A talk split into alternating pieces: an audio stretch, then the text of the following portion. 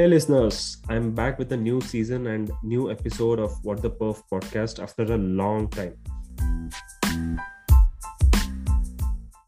It's been quite some time since we did an episode. Both I and Nitesh have been very busy lately, but we decided to make a few changes to the format of this podcast. I now have a new co host, Karan.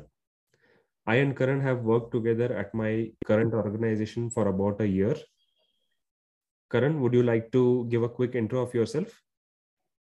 Sure, Mrunal. Hello, listeners. I'm Karan. I have around five years of experience as a software engineer with fo- focus on performance, scalability, and reliability. For the initial part of my career, I was a part of performance engineering team with a telecom giant, and now I'm working with an e-commerce startup. Thanks, Karan. Welcome to What the Perf podcast. Thanks, Mrunal. The other changes are that there'll be no news section. There are already so many news sources uh, to get your performance news from on LinkedIn. I personally follow Naveen Kumar to get my dose of performance news. So you could also do that. The last change is that we'll, we will not have the what the crash section. It'll be occasional. If we find something worthy of covering, we will include it in an episode. Going forward, I and Karan are going to cover some computing concepts in the upcoming episodes, which will help listeners build on their fundamentals. We will keep it short, uh, a maximum of 15 minutes. We will also do interviews with performance professionals occasionally. We'll do book reviews and explainers as was originally planned. Also, a highlight the what, what the perf podcast has been in existence for more than two years now. We really hope we have been able to have a positive impact on performance engineers. So, this week's topic is caching. So, let's get started. What's the need for caching? Imagine you are a research student in the 80s or 90s. Your main source of research were books. You depend on books for your research and you have to visit the library every day to select books to read for your research. Now, to have continuous access to all the books, you need to be in the library all the time. You can't have the comfort of your home while you're reading, and the library also has limited working hours. So, you decide to take home a select few books which have sufficient material to cover for the next few days of your research. By taking home few books to read, you did two things.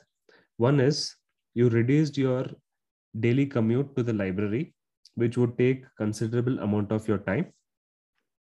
You get access to the few important books that are important for your research and which you will frequently refer to throughout your research.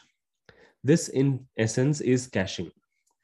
Computer science is full of trade offs. One of the most important ones is the trade off between fast access versus large storage spaces. If you want fast access, you have to compromise on storage space. If you want more storage space, you have to compromise on fast access. This is why or how caching came into existence. When it was not possible to have unlimited storage with fast access, computer scientists came up with different levels of storage with varying levels of access speeds and storage capacities. So, what is caching in a sentence? Caching is a small memory with fast access and local storage where we store frequently accessed data. Karan, would you like to continue further on some other caching concepts? Sure, Mrunal. To understand caching further, we need to understand cache reads and writes.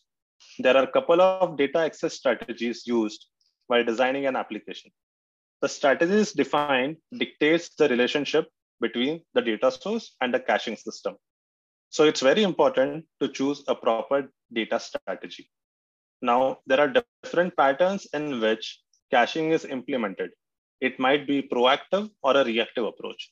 In other words, it's all about how the data is written or read. The first strategy would be cache aside or lazy loading strategy. When your application needs to read from a database, it checks the cache first to determine whether the data is available. If it is available, the cache data is returned and response is issued to the caller. If data is not available, the database is queried for data and then the cache is populated. The second would be write through strategy. In this write strategy, data is first returned to cache and then to the database. The cache sits in line with the database and writes always go through cache to main database. This would mainly improve the consistency between the caching system and the database. The third one would be write behind caching. This strategy allows the application to write data directly to the caching system. This data is then synced asynchronously to the underlying data source. The caching service needs to maintain a queue of write operations so they can be synced in order of insertion. All these strategies have some pros and cons, and it majorly depends on the use case which we are solving. Now that we have an idea of data access patterns in caching, we need to solve the next challenge, which is how to make room of new data. This is achieved by cache algorithm policies. The first one would be first in, first out strategy. This cache evicts the first block accessed first without any regard to how often or how many times it was accessed before. Last in, first out. The cache evicts the block accessed most recently first without any regard to how often or how many times it was accessed before. The third one would be least recently used. It discards, as the name suggests, it discards the least recently used items first. Then most recently used.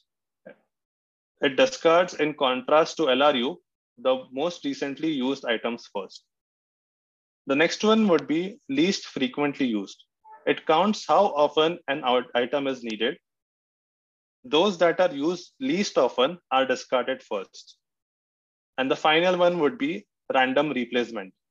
It randomly selects a candidate item and discards it to make space when necessary. Now, as discussed earlier, Cache helps to improve performance at various levels in an application. Now, what are the major indicators or metrics that we need to look into to make use of cache most efficiently? Memory consumption of cache, CPU, and throughput at which it serves the request are the most important metrics while considering cache performance. However, the most important way to measure the performance of a cache is in terms of a quantity called hit ratio. The cache hit is when you look something up in cache, it was storing the item, and it was able to satisfy the query.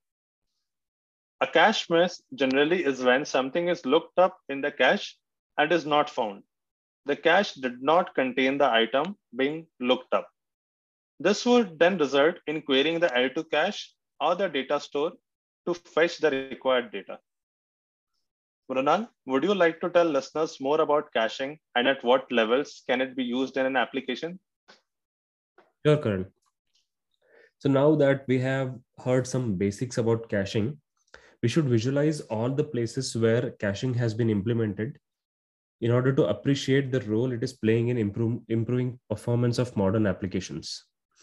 Starting from the lowest level to the highest level, you have caching in these following areas there is L1, L2, and L3 cache at the CPU chip. There are caches at disk, RAM, and OS level. You have caches maintained at application runtimes like your JVM, CLR, etc. Your browsers have caching. They cache uh, resources such as image files, CSS, etc. locally.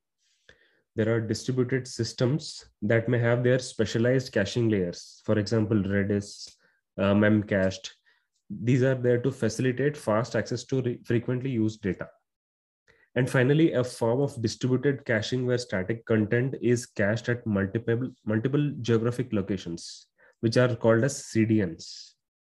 So caching at multiple layers over the years has helped speed up our web applications and resulted in better performance for the end user. Thus, understanding caching and its complexities is a great tool to have in a performance engineer's toolkit.